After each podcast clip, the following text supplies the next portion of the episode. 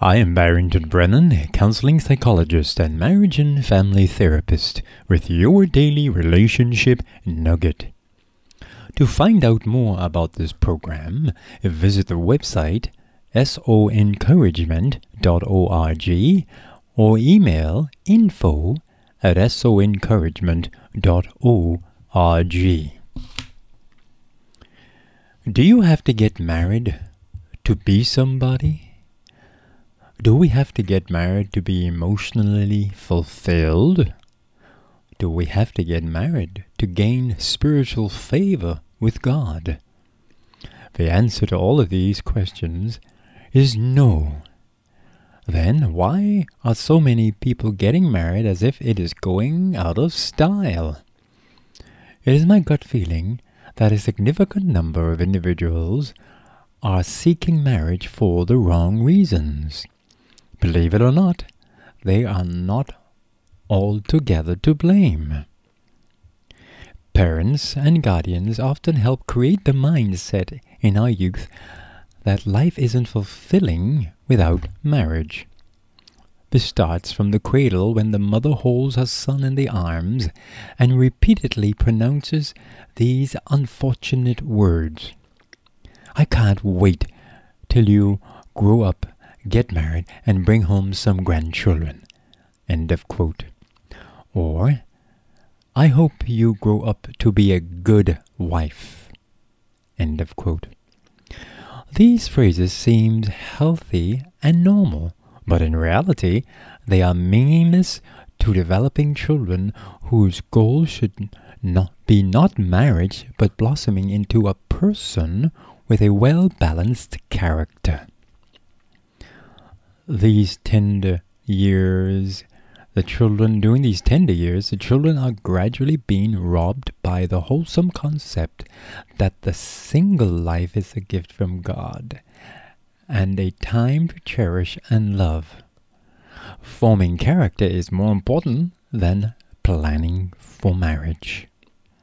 Getting married is a built in natural desire God has given most of us, yes. However, stewardship of singleness, which comes before marriage, is the first requirement before we can face the commitment of marriage. Many are unfaithful stewards of their single life, thus plummeting themselves into marriage for the wrong reasons. Understanding some of the wrong reasons for which people get married may help us better know why some people are unfaithful stewards of singleness. Dr. Barbara DeAngelis, in her book, Are You the One for Me? states some of the wrong reasons to marry. Here's the first one pressure. Yes, pressure.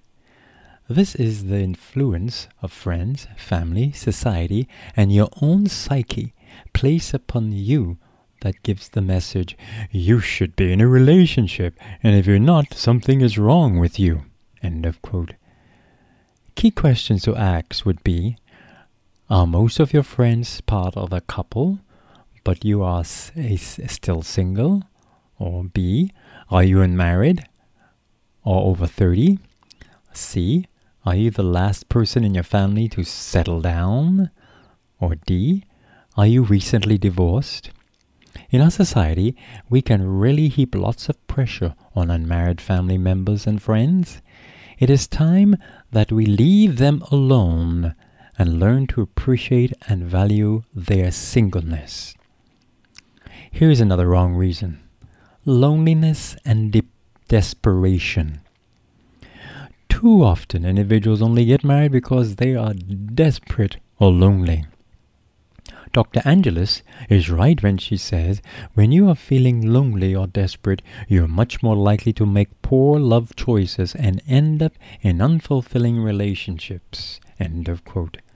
A lonely and desperate person will remain lonely after marriage.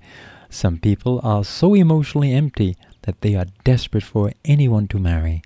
In the end, these persons end up in a painful relationship. Here's another reason sexual hunger. Dr. Angelis continues Some people are so sexually driven that they end up seeking someone to care for, but in reality, they want sex more than long lasting intimate relationships. Some people act as, as though they are on heat like dogs, and during those times they find a lover to share their passion. Sometimes the passion remains until the wedding day, but after the wedding day is diminished into the abyss of frustration and pain. Here's another reason that people get married, that wrong reason distraction from your own life. Many get married not because they have found the right person, but as an excuse to avoid their own life, Dr. Angelis said.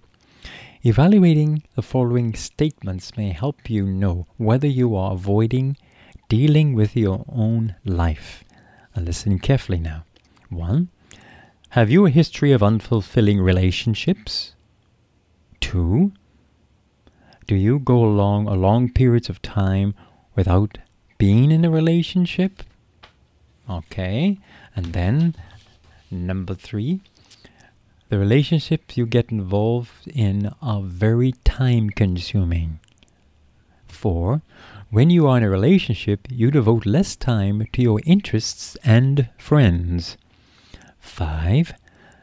As a rule, you do not enjoy spending time alone, but rather be with other people. And 6. You find it easier to motivate others to solve their own problems than to motivate yourself to solve your own. Dr. Angelis says some people have relationships because they are bored with the lack of passion and purpose in their own lives, and rather than looking within to find out why they feel that way, they get married in a love affair and make that their purpose. Here is another reason, another reason to to um, a wrong reason rather to get married. It is to avoid growing up. This is a really big one in most countries. There are too many people who enter marriage simply because they want to be taken care of. These persons usually become dependent emotionally on those they love. This kind of relationship can usually be identified with A. There is a big difference, age difference between partners, or B. There is a big difference of financial and professional success, or three, there's a big con- um, or contrast in life experience level between the partners.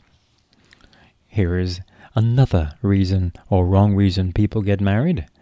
It is guilt. There are many who remain in a pre marriage relationship because they are afraid what might happen if they left.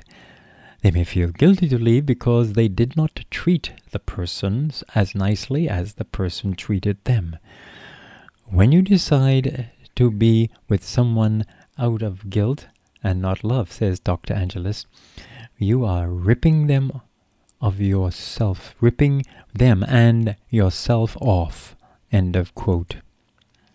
The last reason here is it to fill up your emotional and spiritual emptiness.